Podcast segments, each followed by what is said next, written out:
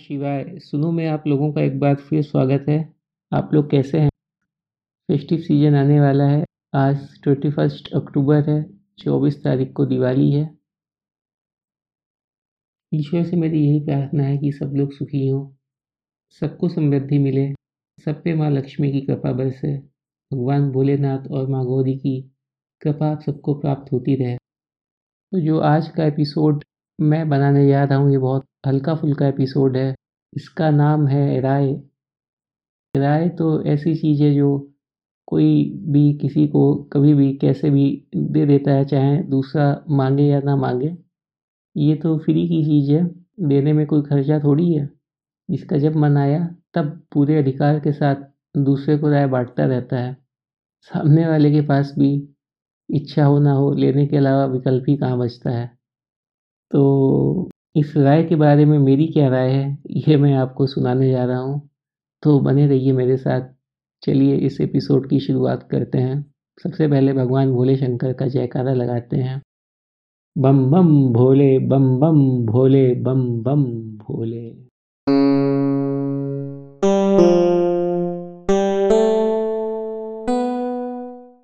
जगत में राय ही एकमात्र ऐसी चीज़ है जो फ्री में दी जाती है।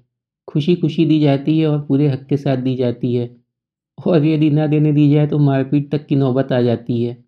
राय भी तरह तरह की होती हैं और इन्हें देने वाले भी तरह तरह के होते हैं। कुछ बिन मांगे राय देते हैं तो कुछ पूछने पर, कुछ संयमित राय देते हैं तो कुछ कुछ भी राय देते हैं।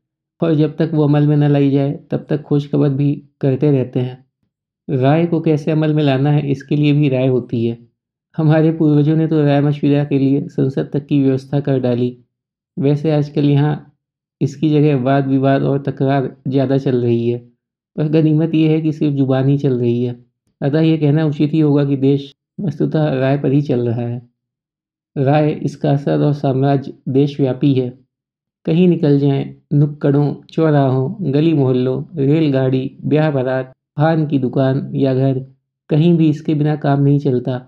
आजकल तो इंटरनेट राय लेने देने का सबसे प्रभावी और उपयोगी मॉडल बनकर उभरा है। करोड़ों लोग करोड़ों मुद्दों और विषयों पर पूरी बेबाकी से अपनी राय रख रहे हैं, तर्क वितर्क कर रहे हैं और कभी कभी तो गाली गलौच भी कर रहे हैं। और यहाँ इन्हें एक सुरक्षित माहौल उपलब्ध हो रहा है। पर असल में किसे चिल्लाया गरिया रहे हैं, ये इन्हें भी नहीं पता। दो अजनबी जो कभी नहीं मिले, कौन है, किस दुनिया या बिरादरी के हैं, कुछ पता नहीं, पर ये सब चल रहा है। तो कुल मिलाकर एक समरसता का माहौल बना हुआ है। जहाँ सारे के सारे टॉप हैं। पर ये सब इसीलिए हो रहा है कि कुछ राय दी जा सके, कुछ बताया जा सके, या सरल शब्दों में कहें तो ये एक सेवा भाव है, जिसकी जितनी प्रशंसा की जाए वो कम है। लेकिन इतना समय इस पर क्यों व्यतीत किया जा रहा है? अगर कोई राय ले रहा है तो समझ में आता है, पर देने वाला क्यों जान देने पर आमादा है? आज यहाँ समय ही सब कुछ है और इसकी इतनी कीमत है तो फिर इतना समय इस पर क्यों व्यर्थ किया जा रहा है? लोग घंटों इंटरनेट पर लगे रहते हैं और अपने विचार, राय या सुझाव पोस्ट करते रहते हैं। आखिर क्या कारण हो सकता है? आखिर क्या खुशी या संतुष्टि प्राप्त होती है कि आदमी इसमें इतना व्यस्त हो जाता है? अब या तो उसकी राय वास्तव में महत्वपूर्ण है या उसको सुनने वाले बहुत हैं। और ये भी हो सकता है कि उसका आत्मविश्वास बहुत उच्च कोटि का हो और इनमें से कुछ ना हो तो भी किसने रोका है? भाई ज़ुबान है, अधिकार है, समय है। और अगर दूसरा दे रहा है तो हम क्यों ना दें? हम किसी से कम हैं क्या? अब सवाल ये है कि आखिर ये करके मिलता क्या है? ये कुछ लोगों का शौक़ हो सकता है, वे बातूनी होते हैं, कुछ का टाइम पास हो सकता है तो कुछ का सेवा भाव भी हो सकता है, जिसके इंटरनेट पर सर्वाधिक दर्शन होते हैं। अच्छी स्वस्थ चर्चा एवं सलाहों से लाभ होता है। यदि इन्हें सुनने या लेने वाला भी खुले विचारों या मन का हो, पर अक्सर ये देखा गया है कि ये वाद विवाद का रूप ले लेती हैं, क्योंकि हर व्यक्ति दूसरे पर अपनी राय बलपूर्वक थोपने का प्रयास करता है। अब किसी भी चीज़ को बलपूर्वक थोपे जाने का तो हमेशा ही विरोध हुआ है, फिर चाहे वो राय ही क्यों ना हो। अब इस बिंदु पर आते हैं कि आखिर इन व्यर्थ के संवादों, वाद विवादों और ना मांगी जाने वाली रायों का मूल कारण क्या है? इन सब के मूल में है ईगो, सर्वश्रेष्ठ होने की भावना या अहम। सिर्फ़ मैं ही सही हूँ, मुझे ही सब ज्ञात है। मेरे ही विचार प्रासंगिक हैं और मेरी ही बुद्धि या विश्लेषण करने की शक्ति श्रेष्ठ है। इसलिए सबको मेरी ही बात सुननी या माननी चाहिए, पर सच में ऐसा होता नहीं। कोई किसी को सुनने को तैयार नहीं। अगर कोई सही बात भी कह रहा हो और वो सबको सही भी लगे तो अहम वश उस पर भी वाद विवाद होता रहेगा और इसी में समय व्यय होता रहता है।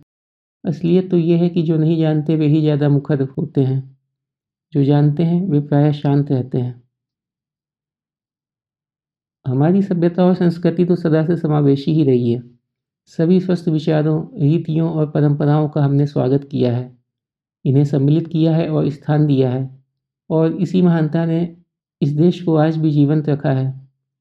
जो लकीर के फ़कीर रहे, जड़ रहे या कैद रहे, जिन्होंने कभी हवा को बहने का अवसर ही नहीं दिया, वो या तो मिट गए या दुर्गति को प्राप्त हुए, क्योंकि रुकी हुई वायु दुर्गंध पैदा करती है रुका हुआ जल सदा सड़ता है।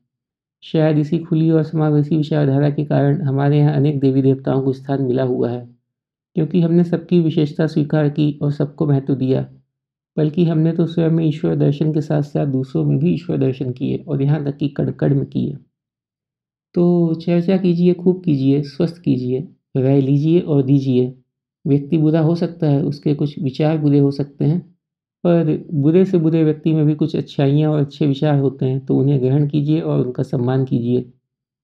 याद रखिए कि खुले दिमाग से की गई चर्चा या राय मशविरा किसी निष्कर्ष पर पहुँचते हैं, बाकी तो सब गपशप है। तो चलिए फिर किसी समसामयिक विषय पर अगले एपिसोड में आपसे मुलाकात होगी। बने रहिए। जय भोले शंकर